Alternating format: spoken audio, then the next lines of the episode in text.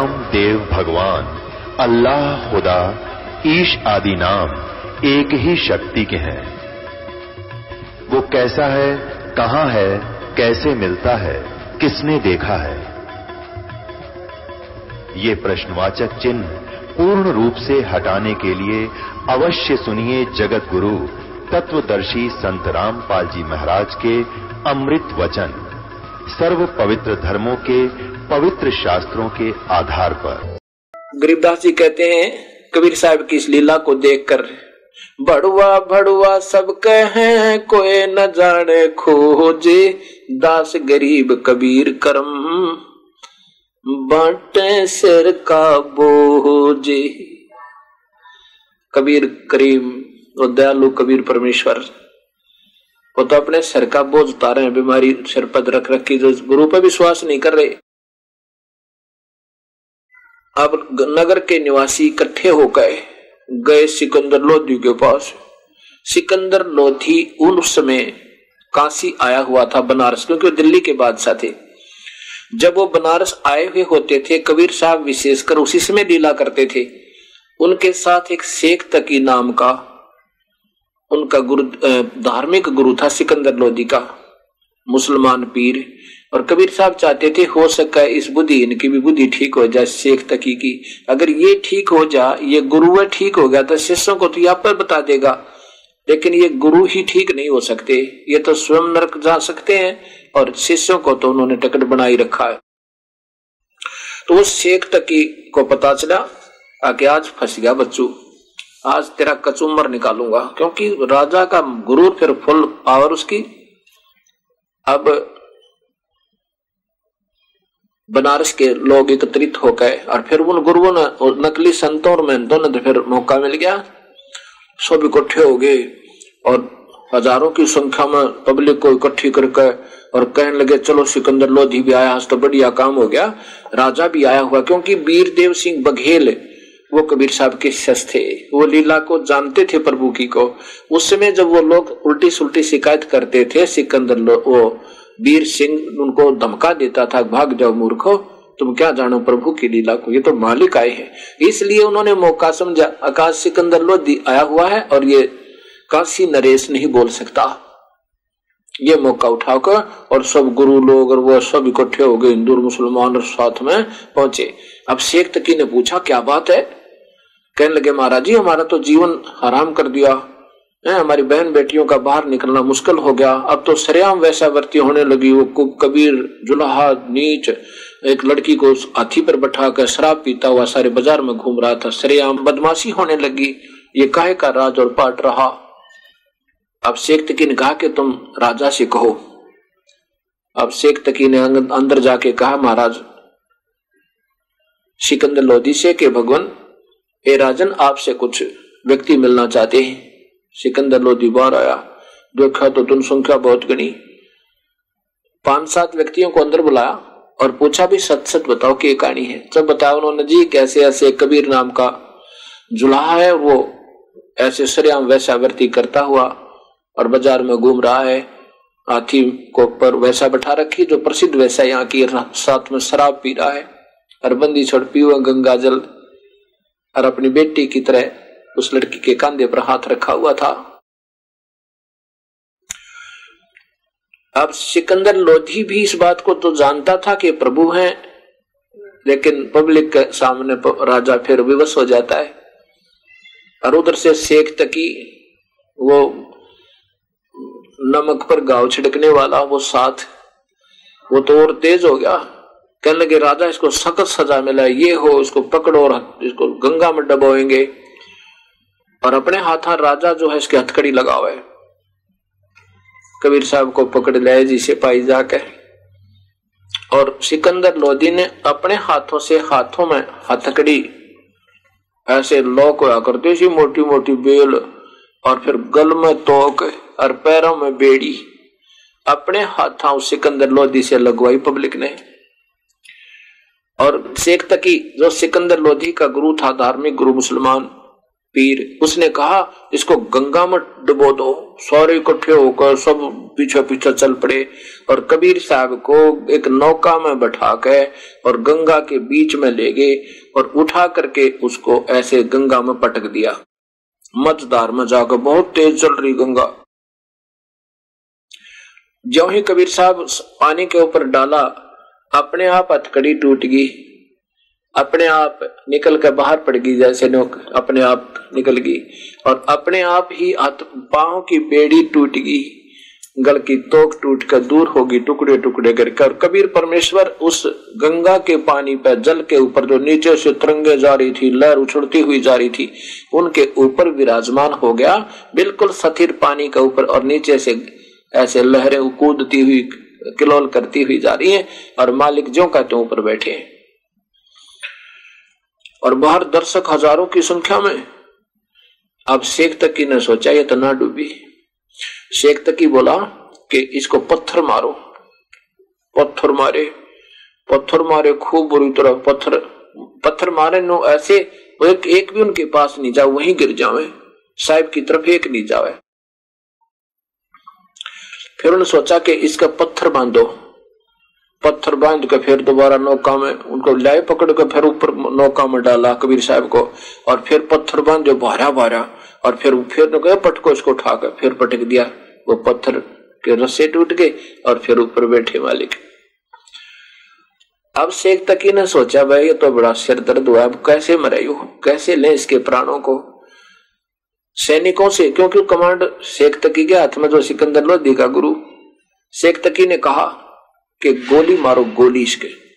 अब शेख तकी का आदेश और गोलियाँ शुरू होगी। एक भी गोली, एक भी बुलेट उस कबीर परमेश्वर की तरफ़ नहीं जाए। या तो वहीं बंदूक से निकलते निकलते पानी वाले फ्यूज, या ऊपर नमुख हो जाए, या इधर जावे। अब शेख तकीर ने ला ला कर रखी सैनिकों पर डांट मारता है। तुम काहे के सैनिक हो? तुम क्या कर सकते हो? एक व्यक्ति नहीं मर रहा है। अब वो बेचारे डरते मंड रहे जाते, राजा ने बताओ था, तुम्हारी नौकरी जावे। एक भी परमेश्वर की तरफ़ नहीं गई। फिर उसने सोचा, नो बोला, ये जादू तंत्र जानता है? शेख तकी बोला, और जाओ तोब लाओ और तोब ले आए हे मालिक। चार पैर तक, चार पैर बारह घंटे होते हैं। चार पैर पैर तक गोड़ तोब के गोड़े और वह गोली चलती रही। कबीर परमेश्वर पर एक भी छींट नहीं लगी उसको। वो या तो वहीं गिर जा तोब के गोड़े फूज होकर पानी में, बिल्कुल दस फुट पे। या इतनी तेज़ी से जहाँ दूर जाकर किसी तालाब में गिरे, या प्रभु कृपा, और या गंगा के जल में, जल के बीच गबाक, ऐसा लिखा गरीबदास जी ने अपने प्रभु की लीला का विशेष चित्रण किया है। अब चार पैर बारह घंटे तक जब वो थक लिए, तब कबीर साहब ने साहब ने सोचा, ये नादान, ये मूर्ख ये शेख तकी के चक्कर में ये बोड़ी आत्मा यहाँ दुख पाती रहेंगी और ये वापस नहीं जाएँगी। कबीर साहब ऐसे डुबकी लगा गए सबने देखा, डूब गया डूब गया गया नीचे पानी में और अब तो इसके ऊपर का रेत फिर जाएगा, खत्म हो गया। अब सब अपने हाथ पर मुँह धोकर चल पड़े। सबका मर गया, कट गया टंटा। कुछ व्यक्ति वहाँ पहुँचे रविदास जी के घर पे, झोंपड़ी में। ये बताने के लिए तू कहा करता, वो अल्लाह है, वो खुदा आया है, स्वयं परमेश्वर है। अब पूछेंगे उसने कहा गया वो तेरा परमेश्वर? अब डूब गया ना पानी में? गंगा जल में डूब गया। जब गए ना रविदास जी की झोपड़ी में, अंदर देखा कबीर साहब बैठ के, अपनी महिमा आप ही, शब्द अर्थात एक गाना गुनगुना रहे हैं, प्रभु स्तुति का, अपनी स्तुति, आप आरती, आप गावे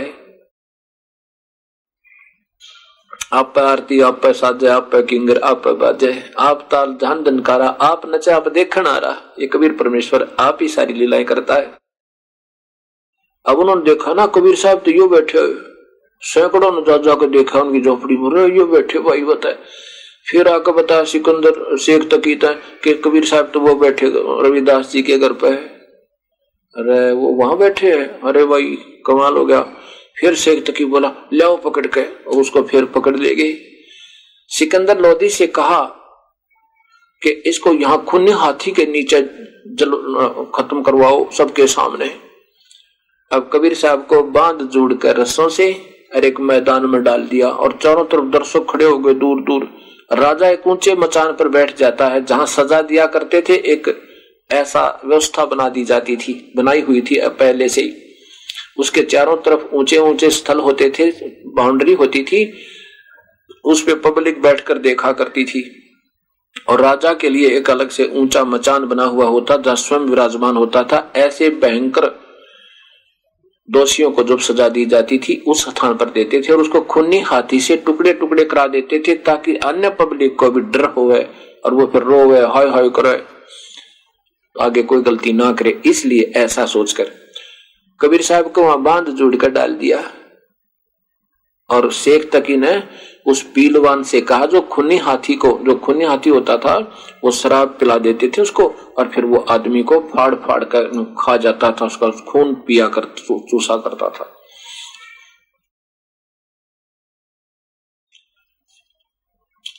उस पिलवान से कहा कि, अच्छी शराब पिला दे, तेरे हाथी को और दर्द इसके टुकड़े टुकड़े करवा दे, क्योंकि उसका दाग लग रही कि ये तेरा कांटा निकला तेरे रोड़ा हो गया रस्ते में, इसने तेरी महिमा खत्म कर दी। अपीलवान ने हाथी को शराब पिलाया और बैठ गया ऊपर और लेकर हाथी को चल पड़ा, जिधर कबीर परमेश्वर को बाँध कर डाल रखा था। अब थोड़ी सी देर में वो अपने आप रस्से तक टूट गए, साहब ठीक ठाक बैठे। जब हाथी नज़दीक आया ना, कबीर साहब ने एक शेर रूप दिखा दिया, अपने पास देख खड़ा, जैसे शेर खड़ा उनके दो रहे ना जाने के कर दे। और शेर को देख कर हाथी तो लीद करे चल चंगाड़ मारे और भाग लिया। हाँ, और वो पीलवान ने सोची तेरी नौकरी गई आज राजा तुझे यहाँ से निकालेगा तेरे बच्चा ने भी मरवा दे। उसको बाल्य ठोकर फिर वापिस ला अंकुश मार मार के। कबीर साहब ने सोचा ये पीलवान इस हाथी को दुखी करेगा नादान। इसका भी समाधान कर दू। अब उस पीलवान को भी शेर का रूप दिखा दिया। और पीलवान तो छोड़ गया हाथ में तो वो पील उसका अंकुश भी गिर गया राथी से नीचे गिर गया डर के राथी भाग गया। फिर वो कबीर परमेश्वर खड़े हुए। खड़े हुए तो राजा को दर्शन दिए उस अपने वास्तविक रूप के। राजा इतना भयभीत हो गया, सिकंदर लोधी वहीं से कापन लगा था, अपने मचान पर ऊँचे से जो बैठा था, सटेज पर प्लेटफार्म पे। वहीं से घबरा कर नीचे डरता हुआ, ऐसे कांपता हुआ, कबीर परमेश्वर के चरणों में आके और सबके सामने, पब्लिक के सामने दंडुत प्रणाम कर हाथ जोड़ा, माफ़ी मांगे, मुझे बख्श दो परवरदिगार, मेरे से गलती होगी, है दाता, मैं ज़िंदगी में फिर कभी नहीं करूँगा। कबीर साहब ने अपना रूप शांत किया। बुरा नहीं था।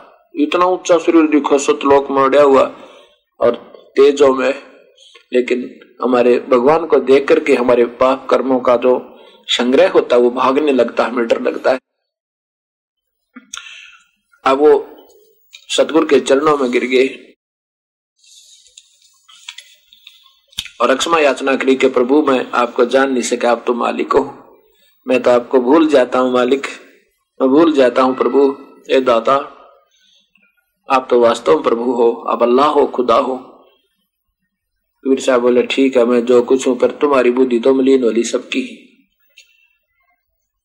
अब सिकंदर लोधी ने जब चरण लिए तो बाकी वो गुरु लोग थे ना नकली, संत और महंत और वो सारे पंडे, वो सब नाराज़ हो गए राजा तो फेवर लेता है, चल पड़े रूस को वहाँ तक। तो चले गए। अब कुछ दिनों के बाद क्या होता है? हाँ एक अर्जुन सरजुन नाम के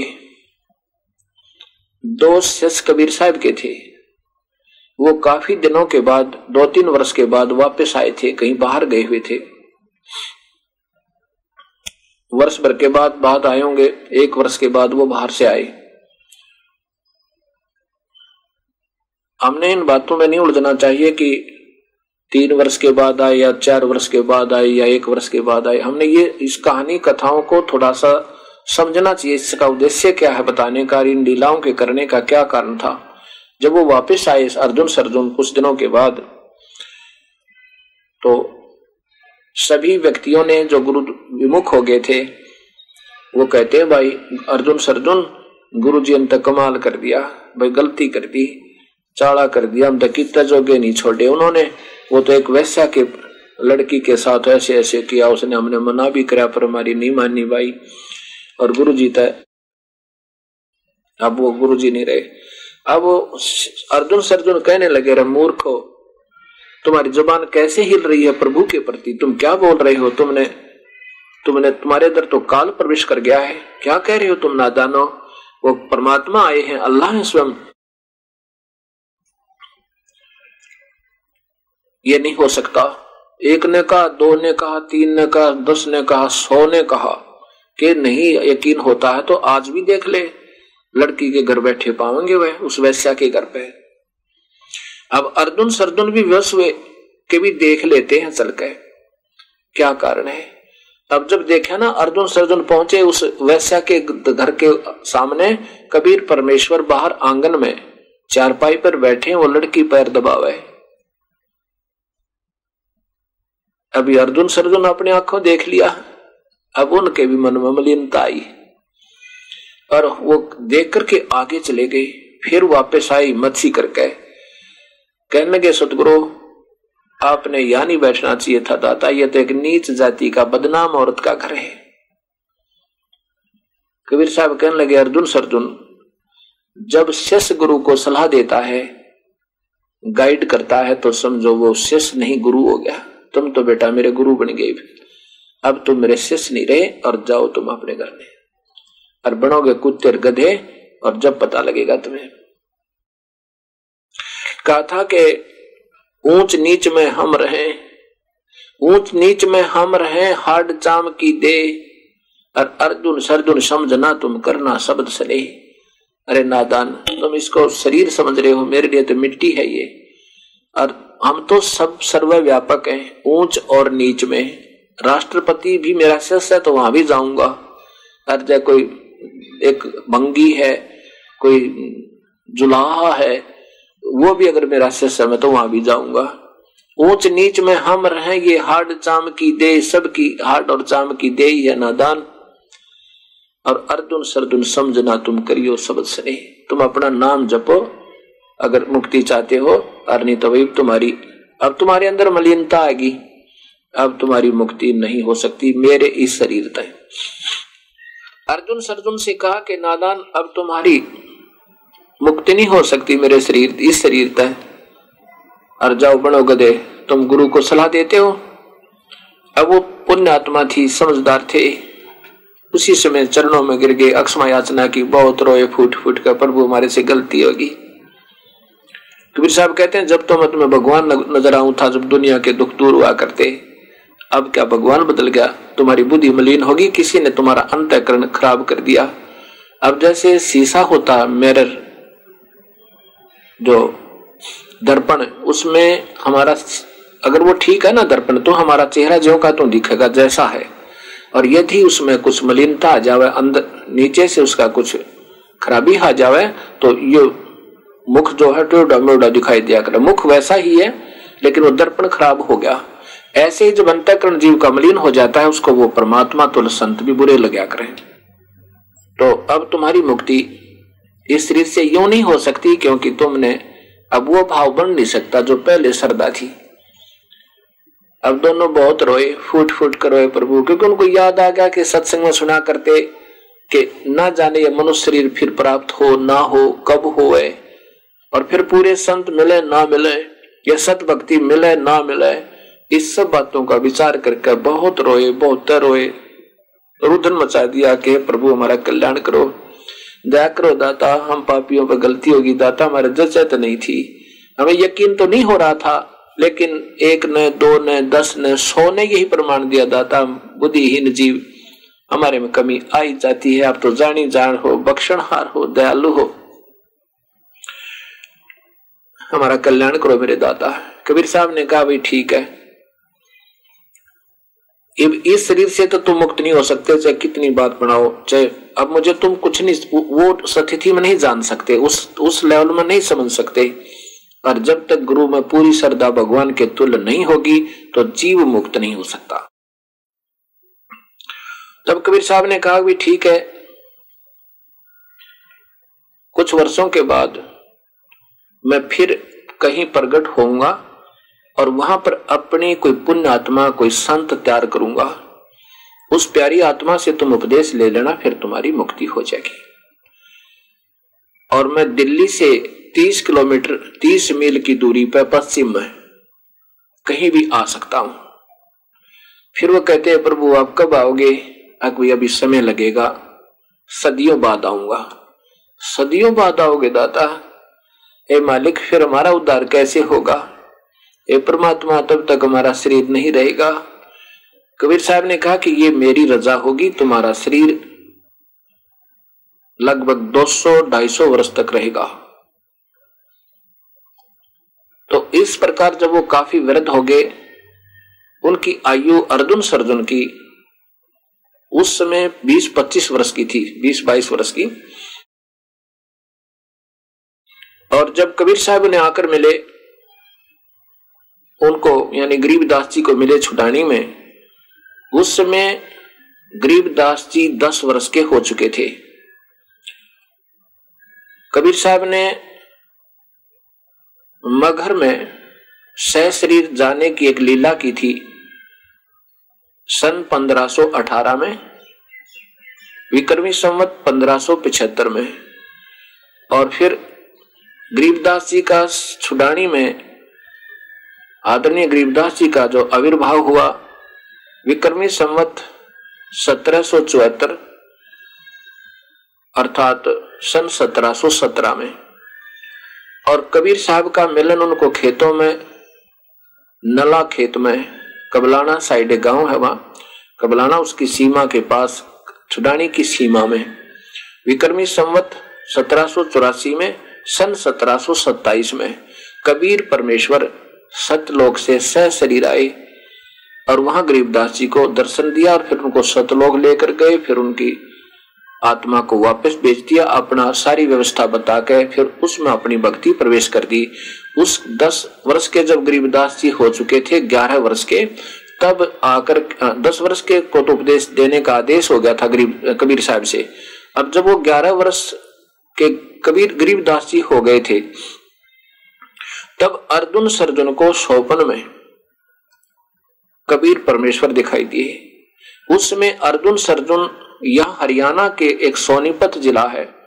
उसमें खरखोदा एक सब तहसील है। खरखोदा से आगे खरखोदा से पहले रोहतक के बीच में एक हमायूं पर गाँव आता छोटा सा। उस हमायूं पर गाँव में वो अर्जुन सर्जुन आकर रहने लगे थे। उनका शरीर बहुत पुराना हो गया था, बहुत बूढ़े हो गए थे। वहाँ एक सेवक था उनका। उस सेवक को उन्होंने वहाँ रहने लगे थे कि यहाँ तीस किलोमीटर अंदाज़ा सा तीस मील यहाँ बनता है दिल्ली से तो यहाँ शायद प्रभु रहते हो।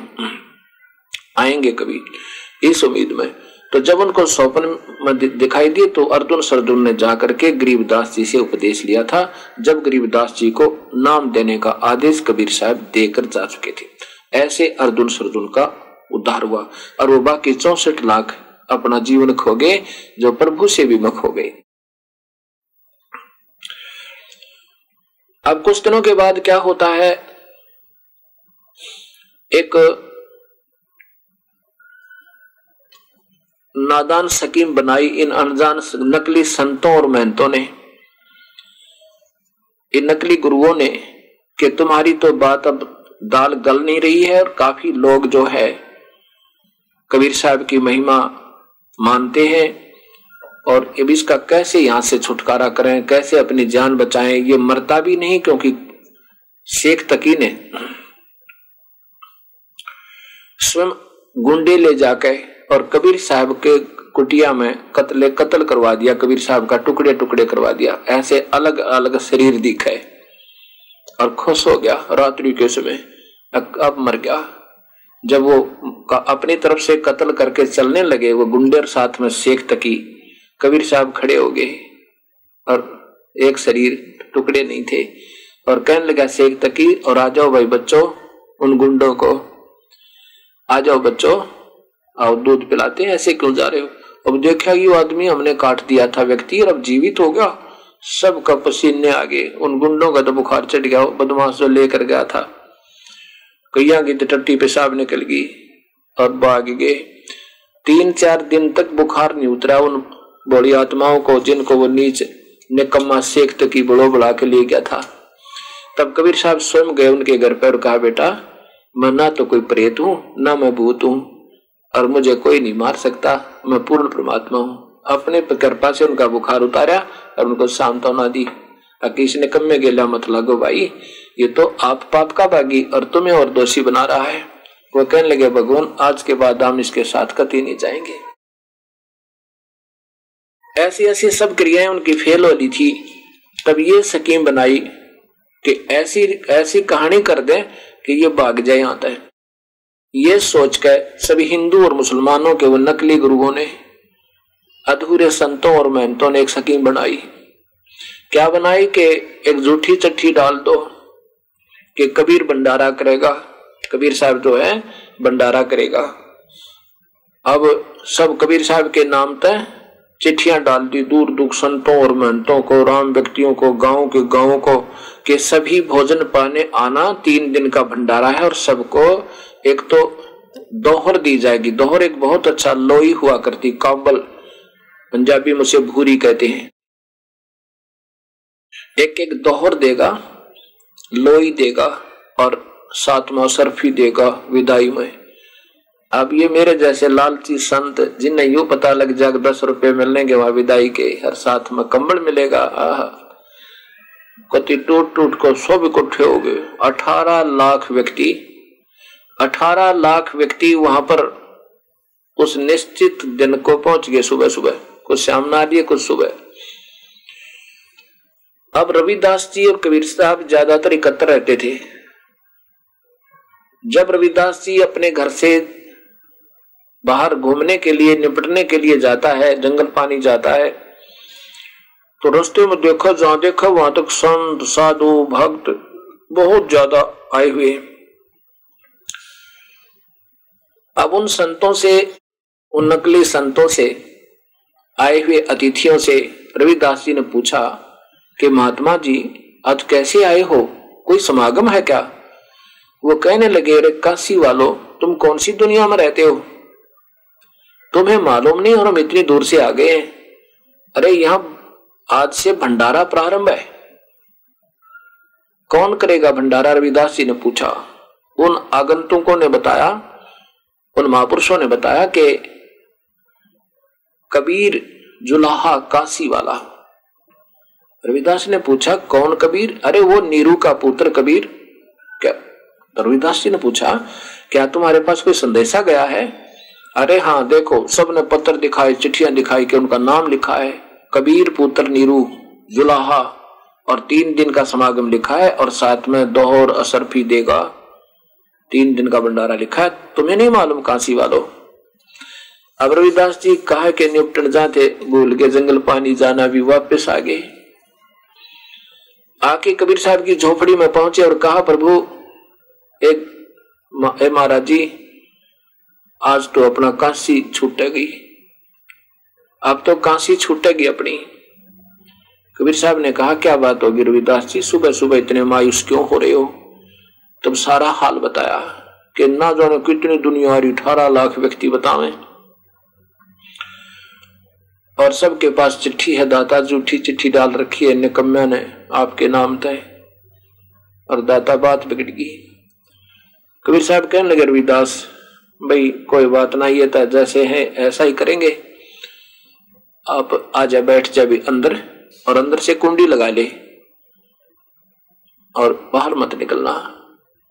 और रात्रि के समय ना, मैं तो अपने बच्चों को लेकर और अपने चला जाऊँगा यहाँ तक माता पिता को लेकर मुँह बोले, बच्चे थे, कबीर साहब के अपने बच्चे नहीं थे। एक लड़की और एक लड़के को मुर्दे को जीवित किया था।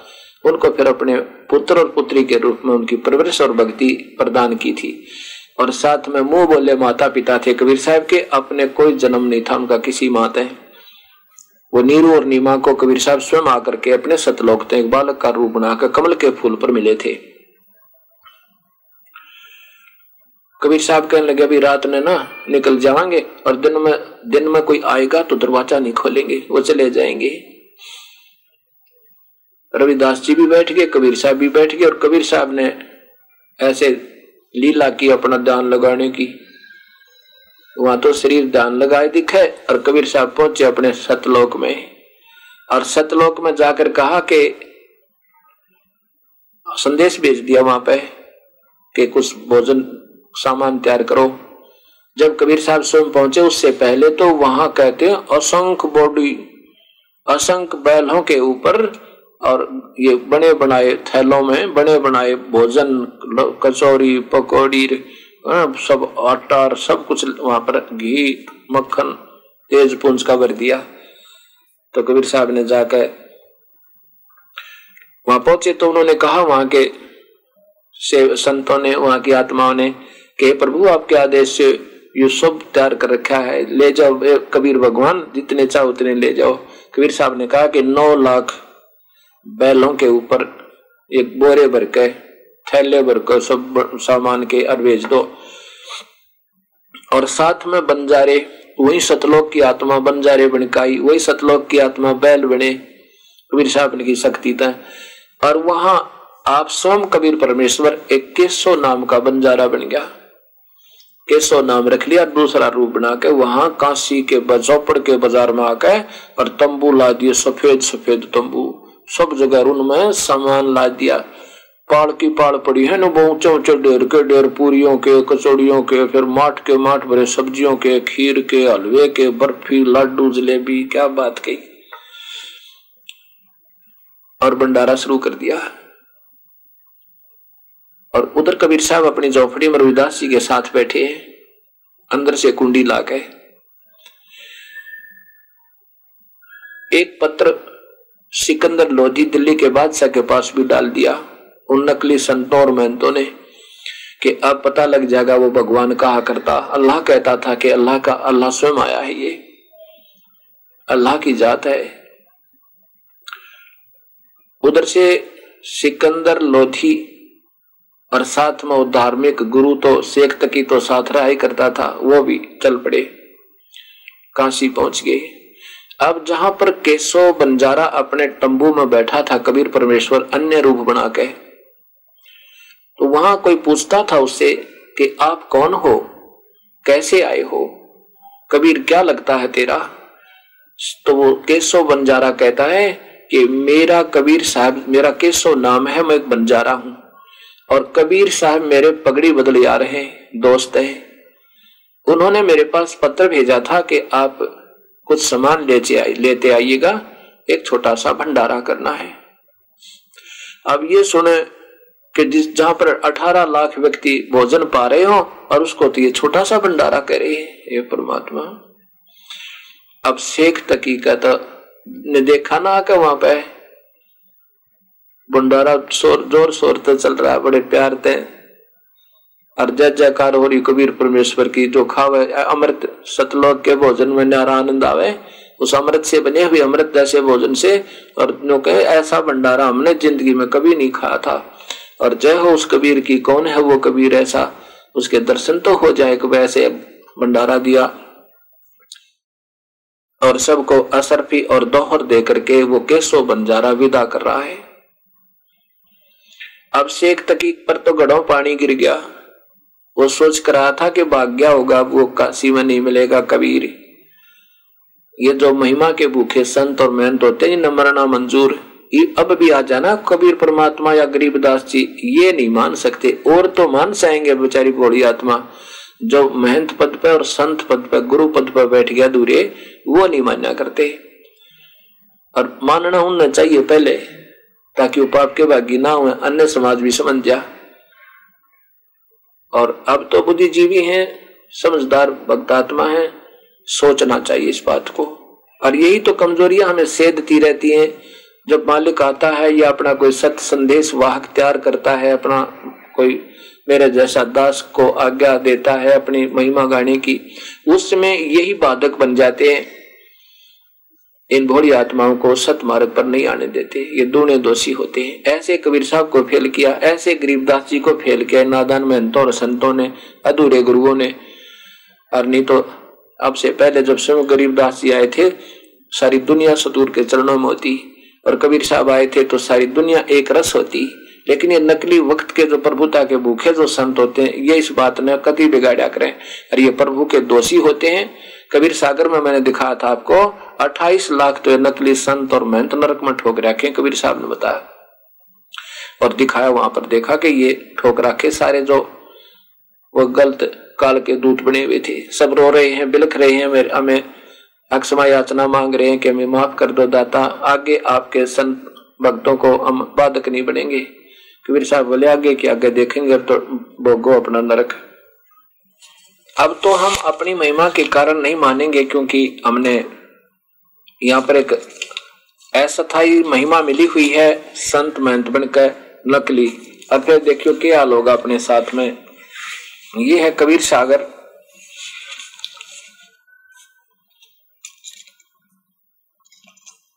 कबीर सागर संपूर्ण ग्यारह भाग। इसके हमने चार हिस्से बनवा रखे हैं। खेमराज श्री कृष्ण प्रकाशन, बंबई। इसमें अंबु बोध देखो, अंबु बोध। अंबु सागर। अंबु सागर के 48 पृष्ठ पर। अंबु सागर ये है नकली कड़हार बनकर जो काल बेचता है ना, नकली दो तीन प्यारी आत्मा जो पुण्यात्मा होती हैं उनको यहाँ भेज देता, जन्म देता, फिर इनको नकली नाम देकर, नकली व्याख्या करके वो कहते हैं कड़हार का मतलब नाम देने वाले संत, कोई भी है चाहे वह। अब ये क्या कह रहे हैं ये कड़िहार नकली कड़हार वचन, ये जो कुंड कुंड में बैठे दूता, ये देखो, तब देखा दूतन का जाई चौरासी के कुंड बनवाई, और कुंड कुंड बैठे यम दूता, देत जीव के कष्ट बहुता जहाँ जाए हम ठाड रहावा, देख त जीव विनय एक तबलावा। इन सब नकली संतों को कहते हो अट्ठाईस लाख को ठोक रखा था और ऊपर लठ लेंगे हम दूत बैठे। और फिर मुझे देखकर मैं वहाँ खड़ा हुआ जाकर मुझे देखते ही सबने विनती की, इन नकली गुरुओं ने जो आज अंडी पाके पर फिर। और सुनते नहीं किसी की। और जो सच्चाई बताओ, वो कड़वी लगे, उसे, उसके दुश्मन बनते हैं। ये काल के प्रेरणा आता है। ये कड़िहार कड़िहार माने जो नाम देने के, अपने आप नाम दे रहे हैं झूठे। मार जीव करे बड़ सोरा, वो पेटे वहाँ पर यम के दूतों से। बाँध बाँध कुंडन में बोरा लाख अट्ठाईस पड़े कड़िहारा। ये नकली गुरु, नकली संत और महंत अट्ठाईस लाख ठोक रखे। बहुत कष्ट ताकत पुकारा। हम भूले स्वार्थ के संगी। वो आप पड़े पड़े वहाँ कह रहे हैं वो नकली संत और मेहनत हम बोले, स्वार्थ के संगी, अब हमारा नहीं कोई अर्दंगी, हमारा कोई साथी नहीं जो दुख न बटा ले। अर्दंगी माने हमारी स्त्री भी कोई ना। हम तो मरत अग्नि के छारा हम तो जैसे अग्नि में जला करें, ऐसे जल रहे हैं। अंग अंग सब जरत हमारा। कौन पुरुष अब रख आई, अब मुझे कौन भगवान है जो हमें बचा दे? और करत गुहार चक्षु ढल जाई, आंखा में पानी पड़े, रो रहे अब कबीर साहब कहते हैं, मैं बोला, ज्ञानी रूप में परमात्मा नाना रूप बनाकर जाते रहते हैं। करुणा देख, दया दिल आवा, अरे दूत त्रास भास दिखावा। जीव अचेत बहे अज्ञाना, और गहे शब्द अति कीन गुमाना। वो नकली नाम लेकर अभिमानी में फेरे थे ना, वह गुरुवीर संत भी, उनकी ये हालत हुई। चौरासी दूतन के बांधा, और शब्द डोर चौदह यम सांधा। तब ज्ञानी सघन कह मारा, तुम तो जीवन के बटपारा तुमने तो जीवों के साथ धोखा किया था निकम्यो और कहते, तब ज्ञानी सभिन कह मारा, सब उनको गड़ा उड़ा गेर के। नकली संतों को यमदूत तक गढ़े गढ़े थे, कबीर साहब कहता, मन ने भी ठोके उनके। हमरे साधन तुम बरमावा। हमारी जो सद सही भक्ति थी, उसको तुमने बरमा दिया उन बोड़ी आत्माओं को, और पल पल सुरती जीव बड़गावा। तुमने तो सब जीवों को बिलगा दिया, अर्थात उन पर डबो दिया। और गही चोटी दूतन घिसी आए, यम और दूत विनय तब लाए। कबीर साहब कहे, मैंने चोटी पकड़ पकड़ कर गड़े हुए। घसीटे हुए नकली संत तो बने फिरे थे यहाँ पे। तब दूत वचन, चूक हमारी बख्श कर लीजिए और मन मान्य तस आज्ञा कीजिए अब बख्श तो दाता हमारे को वो नकली संत और वो दूत बने काय थे। हम तो धनी कही जस की ना हमने तो इस काल के ने जो कहा, हमने तो वैसे ही कर दिया। सो हम वचन मान सर लीना, और वही हमने सो माने वही, हमने तो उसी का वो वचन मान लिया, जैसे उस काल ने कहा, हम ऐसे ही करते रहे, आपकी आत्माओं को मैंने धोखा दिया। अब नहीं हंस तुम रहा बिगड़ावा, बिगड़ाओ। अब मैं, हम आपके हंसों को नहीं नहीं तो ना बिगाड़ेंगे, नहीं तोड़ेंगे। अपने आप को गलत नहीं बताओगे जब जाओगे। नाम गए सो लोग सिद्धरा सिधार वह अब हम आपके हंसों को नहीं बिगाड़ेंगे और वो नाम लेकर बेशक की चले जाओ लोग। और हम भी फिर नाम लेंगे, कभी मनुष्य शरीर हो गया था। विनती कीन करे बड़ सोरा, हम तो ना ही करत कुछ जोरा। जस चाहो कि जो तस ज्ञानी, हम तो हाथ अब तुम्हारे बिकानी अब किसी तरह करो दाता, हमारे पर दया करो। फिर कबीर साहब कहते हैं कि, तब ज्ञानी बहुते हरसाई, तब हम बहुते हरसाई, और दूतन बंधन छोड़, छोड़ो जाई। दूतन बंधन छोड़ो जाई, फल एक जीवन सुख कर दीना, तब संसार गवन हम कीना। अब फल एक जीवन सुख कर दीना। अब कहते हैं कि ये अठाईस लाख, ये फिर देख लो, ये नकली संत जो अधूरे, ये तीन मंत्र का नाम नहीं दे पा रहे, और ना उनको अधिकार है, ये अपने ये परमात्मा की वाणी गलत नहीं है। तो स्वयं फिर वहाँ रोते हुए कहते हैं कि मारत जीव करबड़ सोरा, बाँध बाँध कुंडन में बोरा लाख अट्ठाईस पड़े कड़ियारा ये नकली नाम देने वाले, और बहुत कष्ट करत पुकारा, हम भूले स्वार्थ के संगी, अब हमारे ना ही अर्दंगी, अब हमारे साथ कोई इस दुख न बाटड़िया नहीं। हम तो मृत अग्नि के झारा, अंग अंग सब जरत हमारा, कौन पुरुष अब राखे आई, करत गुहार चक्षु डल जाई।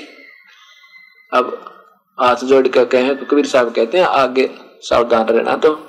तो इस प्रकार भाई ये दास ने डर लगन लग गया अब। और यही सोचता हूँ कि हो सके कोई भगवान आत्मा समझ ले इस मेरी बार बार की प्रार्थना को स्वीकार कर ले वह और बख्श दे इन बड़ी आत्माओं की जान जो लाखों की संख्या में इकट्ठे कर लिए।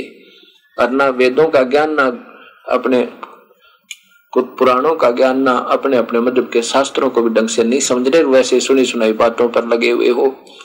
हमने इन शास्त्रों को फिर देखना होगा, अपने प्रभु की मूल वाणी से ही फिर प्रारंभ करना होगा।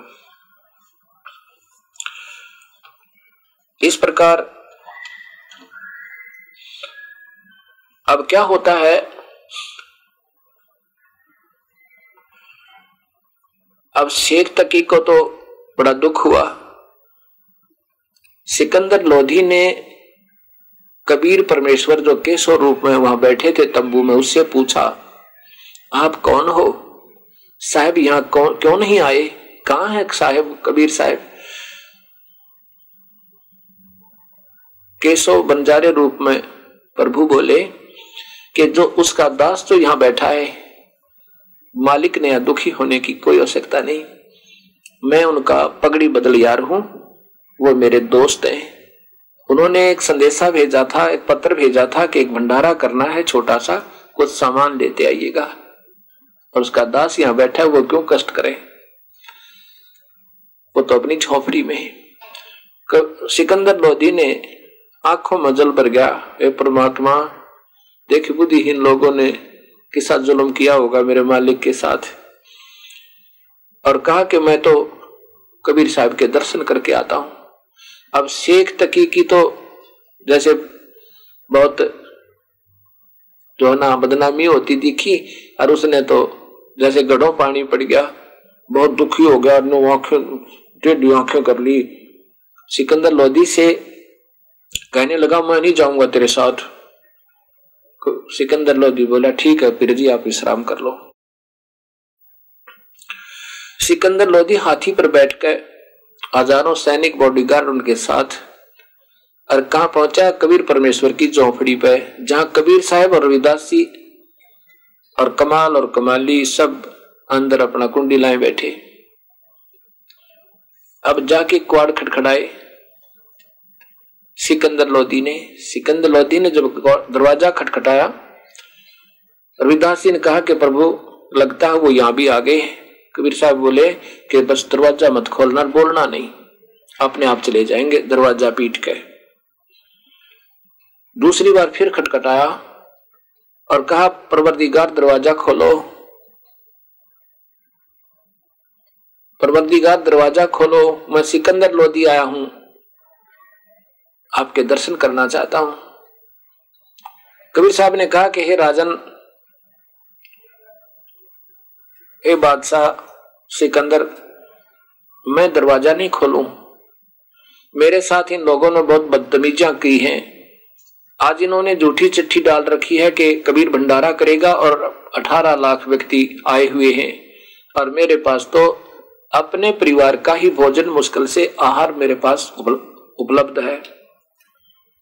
और दाता, मैं तो आज रात्रि में निकल जाऊँगा अपने सारे परिवार को लेकर।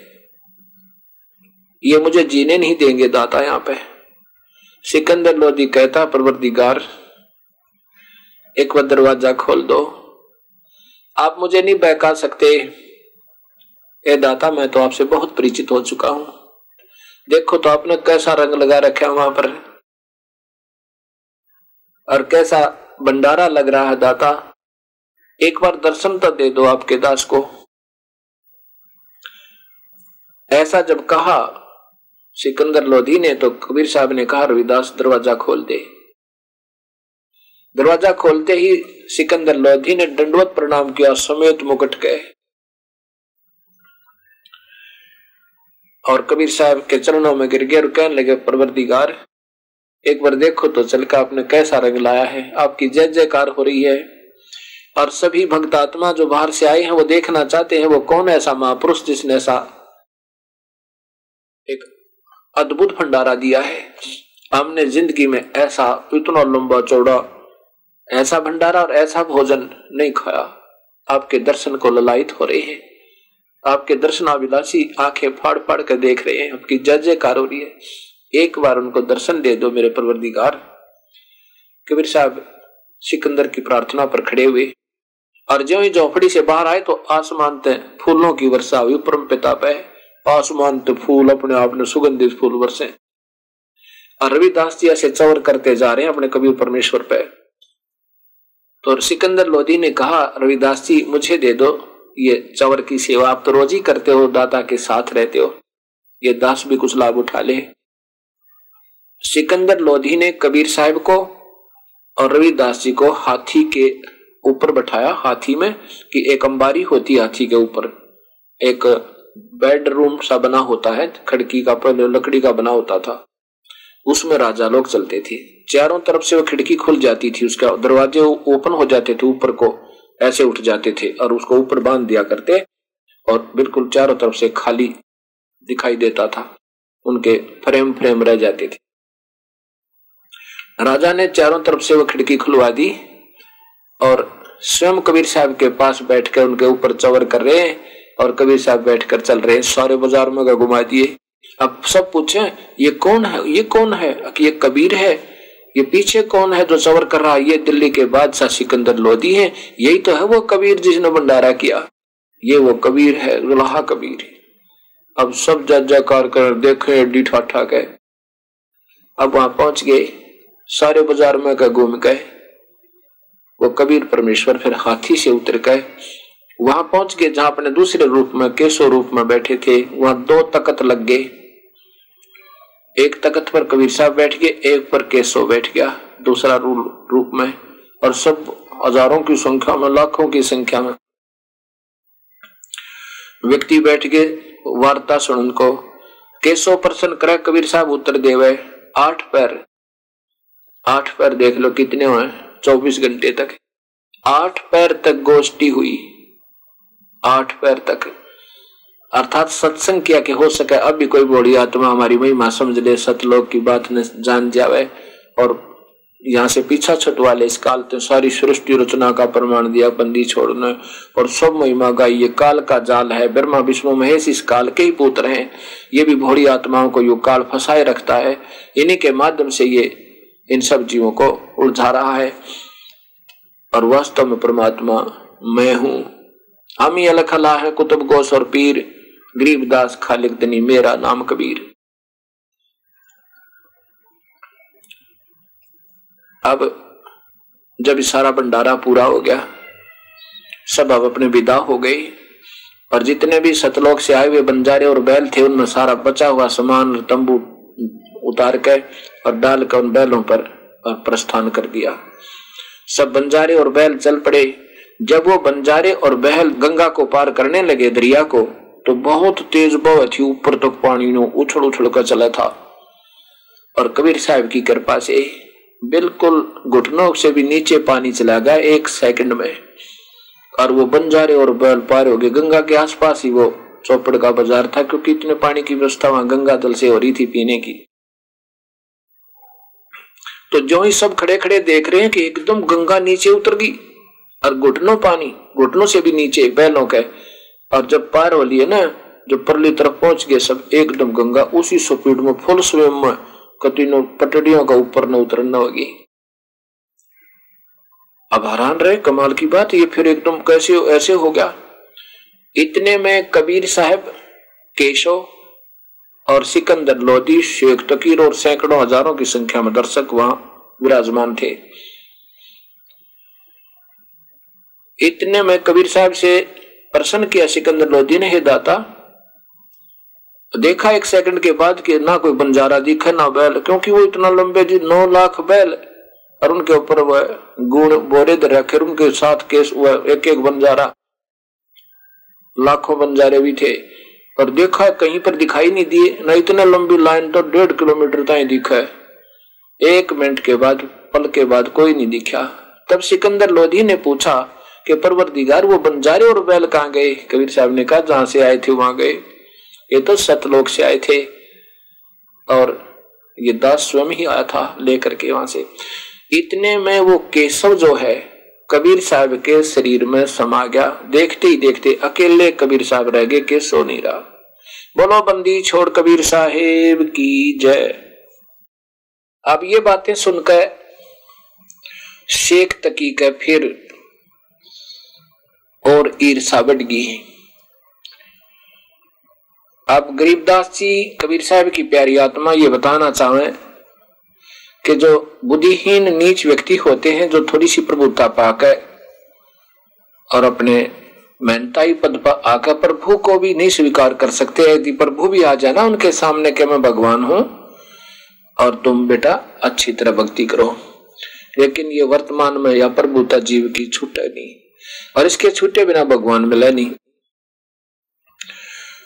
शेख तकी ने क्या कहा कि ऐसे ऐसे भंडारे हम सौ कर दें? क्या किया इसने?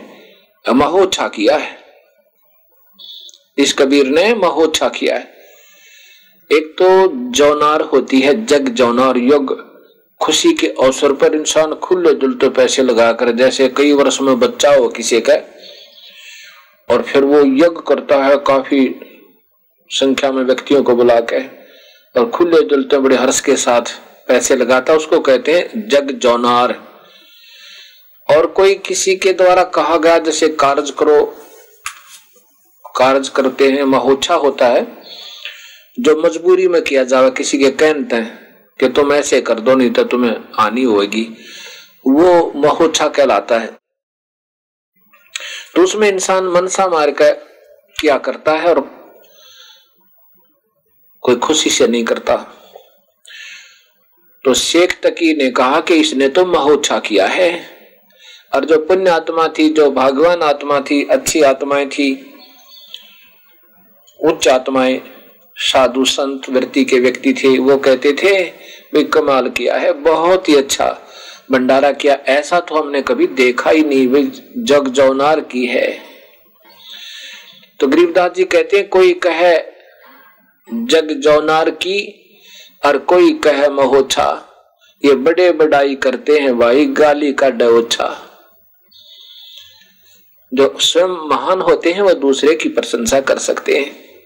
यदि करने योग्य है तो। और जो स्वयं तुच्छ होते हैं ओछे होते हैं, अधूरे होते हैं और महिमा उनकी अनजान व्यक्तियों में ज़्यादा हो जाती है, वो ओछे बताए। वो दूसरे की प्रशंसा नहीं कर सकते। वो तो गाली निकालते हैं। वो तो कहते हैं, ये क्या जाने? ये तो अनपढ़ है। ये कोई संत थोड़ा ही है। कोई कहे जगजौनार करी, कोई कहे महोछा। बड़े बड़ाई करते भाई, गाली काटे ओछा। अब जब ऐसी बातें कही उस परम पिता के बारे में, शेख तकी ने, शेख तकी की ज़ुबान खत्म होगी गुंगा हो गया और बैरा हो गया। उसकी ऐसी दुर्गति हुई। गरीबदास जी कहते हैं, ऐसा दोष कहाँ दर है? ये दगद जमी आसमान, इतना पाप किया उस परमात्मा के साथ। इतना जुल्म किया उसने। अब इतने जुल्म को कहा रखे? अर्थात वो कहर एक दिन टूटेगा उस जीव के ऊपर, उसको फिर वो दंड भोगने पड़ते हैं। साध सतावन कोटि पाप है, अनगन हत्या अपराधम। संत को सताने का बहुत ज़्यादा दुख है। कबीर साहब सच्चाई बताया करते थे और उस समय के वर्तमान महंत और गुरुदेव, उन प्यारी आत्माओं को, भोली आत्माओं को फिर गुमराह किया करते। कहते ये झूठ बोलता है, क्या जाने, ये गंवार ये कबीर जुलाहा ये कोई शास्त्र थोड़ा है, जानता हमने तो विद्याएँ पढ़ी हैं, हम काशी विद्यापीठ में पढ़ कर आए हैं, कहीं नहीं लिखा। पितरों को मत पूजो, कहीं नहीं लिखा, भूत मत पूजो, श्राद्ध मत निकालो, कहीं नहीं लिखा कि देवी देवताओं की पूजा मत करो, झूठ बोलता है ये। और अब तो समाज सियाना है। एजुकेटेड है, हिंदी में सरलार्थ हमारे पास शास्त्र उपलब्ध है। अब देखिएगा। गीता जी और इसके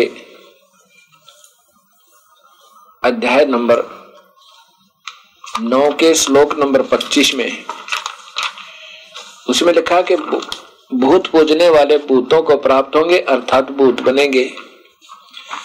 और पित्र पूजने वाले पितरों के पास जाएँगे, अर्थात पित्र बनेंगे। पितरों के पास जाएँगे तो पित्र बनेंगे, भूतों को प्राप्त होंगे तो भूत बनेंगे। और देवी देवताओं के पास जाएँगे तो देवी देवता के पुजारी देवी देवता नहीं, उनके भी नौकर बनेंगे। ये देखिएगा, अध्याय नंबर नौ और इधर ये श्लोक नंबर पच्चीस।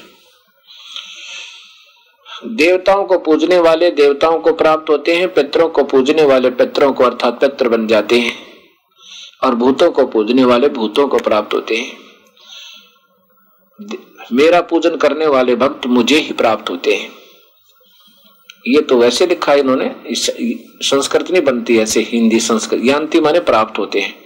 ये लेखक की अपनी सोच है जैसा इन्होंने अब यहाँ सीधा है कि पितर पूजने वाले पितर वो होते हैं और और भूत पूजने वाले भूत होते हैं। और देवी देवताओं की पूजा मूर्ख लोग करते हैं। ये आपने अध्याय नंबर सात के श्लोक नंबर पंद्रह से लेकर तेईस तक आपने देखा। अब ये अध्याय नंबर सात देखो। इनमें स्पष्ट लिखा है कि पितर भूत प्रेत नहीं पूजना चाहिए, श्राद्ध नहीं निकालने, पिंड नहीं भरवाने, ये मूर्खों की पूजा है, यह देखिए नीचे।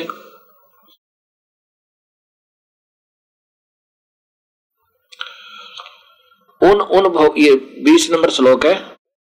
ये बारह, तेरह से चला आ रहा, तेरह, चौदह, पंद्रह और फिर उसके बाद बीस पर आ जाता है। उन उन भोगों की कामना जिन, के द्वारा जिनका ज्ञान हरा जा चुका है, वे अपने स्वभाव से प्रेरित होकर उस उस नियम के आधार धारण करके अन्य देवता इस संस्कृत भी सीधी बताती है, अन्य देवता, अन्य देवताओं की पूजा करते हैं। देव माने भगवान। अन्य देवता अन्य भगवानों की तीनों गुणों से लेकर नीचे की जो पूजा, वह अन्य देवता कहलाती है। तो इसमें पूजा करते हैं।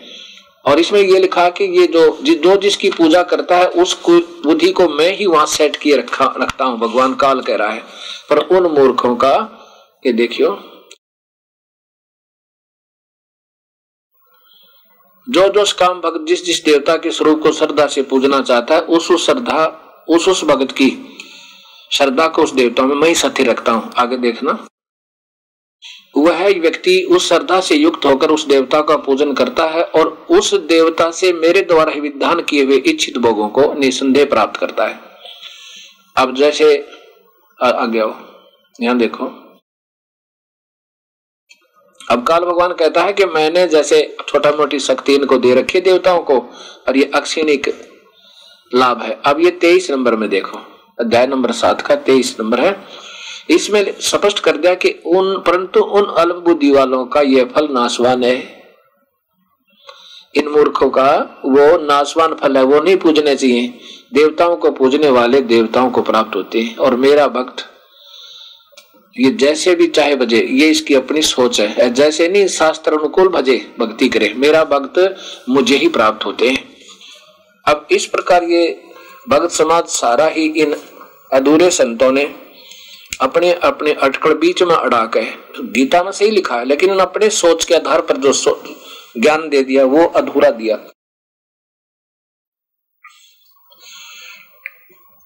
कबीर साहब ये सत्य बताया करते, परंतु इस अनजान संतों ने उनको स्वीकार नहीं होने दिया। और उसका परिणाम ये हो गया कि समाज इतना भक्तिहीन हो चुका है कि सच्चाई को स्वीकार करता ही नहीं। लेकिन अब सियाने हैं पढ़े लिखे बहन भाई हो गए बेटे और बेटियाँ होगी, अब अवश्य स्वीकार करेंगे। अब हमें थोड़ा सा डर बना रहता है कि कहीं हम देवताओं की पूजाओं को त्याग दें और पितर और भूतों को ना पूजें, श्राद्ध ना निकालें, कहीं हमें हानि ना कर दें। इनके पूजते पूजते परिवार के परिवार विनाश हुए आपको दिखा देता हूँ। बिल्कुल सर्वनाश हुआ दिखा दूँ। तो और इनके विरोध इनको त्यागने से प्रभु साथ हो जाएगा पूर्ण परमात्मा, जो हमारे कर्मों के दंड को भी काट सकता है। फिर हानि नहीं हो सकती। ज़्यादा होनी हो, थोड़े में होगी। जैसे कबीर साहब कहते हैं, संत शरण में आने से आई टले बला जय मस्तिक में सूली हो, फिर काटे में टल जा, पूरे संत की शरण में। आने से आने वाली बला टल जाती है। मृत्यु होनी हो, सूली टूटना हो, कोई सजाए मौत होनी हो, एक काटा लग गए और उससे बच जाए। तो कुछ भी नहीं रहा, वो तो बिल्कुल समाप्त हो गया, समझो कर्म। एक समय की बात है कि कुछ इन नादान संतों के भ्रमित की हुई भोड़ी आत्मा गंगा के अंदर स्नान कर रही थी। और साथ में फिर अपने पितरों को जल दे रही थी, गंगा जल उठाकर और वहीं पर ऐसे सूर्य की तरफ़ मुँह करके ऐसे उसको मंत्र बोल बोल कर और न्यू कर रहे थे। कबीर परमेश्वर वहाँ पहुँच गए। उन्होंने भी अपना गंगा में प्रवेश किया और ऐसे जल को बाहर फेंकना शुरू कर दिया किनारों पे। जो भक्तात्मा पितरों को जल दे रहे थे, सूर्य को पानी दे रहे थे, जल दे रहे थे उन्होंने देखा कि ये पागल क्या कर रहा है। कहने लगे, ओ जुलाहा कबीर, तू क्या कर रहा है? ये कोई क्रिया थोड़ी है? तू क्या कर रहा है? कबीर साहब ने पूछा, आप क्या कर रहे हो? कहने लगे, हम तो पितरों को जल भेज रहे हैं स्वर्ग में। सूर्य को जल दे रहे हैं और पितरों को प्राप्त होगा हम स्वर्ग में। अच्छा पितर कहा तुम्हारे? के स्वर्ग में? अच्छा। मैं क्या कर रहा हूँ बताऊँ? कहा बताओ? कबीर साहब से। कबीर साहब ने कहा कि मैं बताऊँ क्या कर, किस लिए पानी बाहर डाल रहा हूँ? उन साधकों ने पूछा कहा बताओ? यहाँ मैंने अपने आँगन में एक छोटा सा बगीचा बीजा है और उसको उसकी सिंचाई कर रहा हूँ। ऐसे करके। वो हंसे फिर। कहने लगे बुद्धू ये पानी तो सारा यही है और इतनी दूर कैसे जाएगा तेरे बगीचे में? ये तो सारा यही गिर रहा है, वहाँ कैसे जा सकता है? कबीर साहब ने कहा कि स्वर्ग, ये सूर्य और स्वर्ग इस पृथ्वी से लाखों किलोमीटर दूर है, लाखों कोस दूर है। और जब तुम्हारा ये पृथ्वी पर डाला हुआ जल, वो स्वर्ग में पहुँच जाएगा आपके देवताओं के पितरों के पास तो मेरा तो बगीचा आधा किलोमीटर है, वो तो अवश्य ही पूरा भरा हुआ मिलेगा। तब उनकी बुद्धि माया। कबीर साहब बोले नादानो एक बात सुनो। एक तरफ़ तक कहो, तुम्हारे पितर स्वर्ग पहुँच गए, तुम्हारे पूर्वज। और फिर उनको जल भेज रहे। यदि वो स्वर्ग में पहुँच गए तो वहाँ जल का अभाव नहीं होगा। सीधी सी बात है। और जल का भी अभाव है तो फिर वो स्वर्ग में नहीं है। बात रही सूर्य को जल देने की। अब सूर्य तो सारी गंगा के ऊपर है। क्या तुम्हारे एक, एक लोटे जल का प्यासा बैठा है क्या? ए नादान कहेंगे बेकार रखा तुम्हारे को मूर्ख संतों ने। अब ये बात उनके समझ में आ गई क्योंकि प्रभु सामने खड़ा और सच्चाई बिल्कुल प्रत्यक्ष है। ये भोड़ी आत्मा तो मान जाती है पर वो गुरु जी ना मानने दे। तो उन्होंने उसी समय अपनी भूल को स्वीकार किया और नाम ले लिया अपना कल्याण करवाया।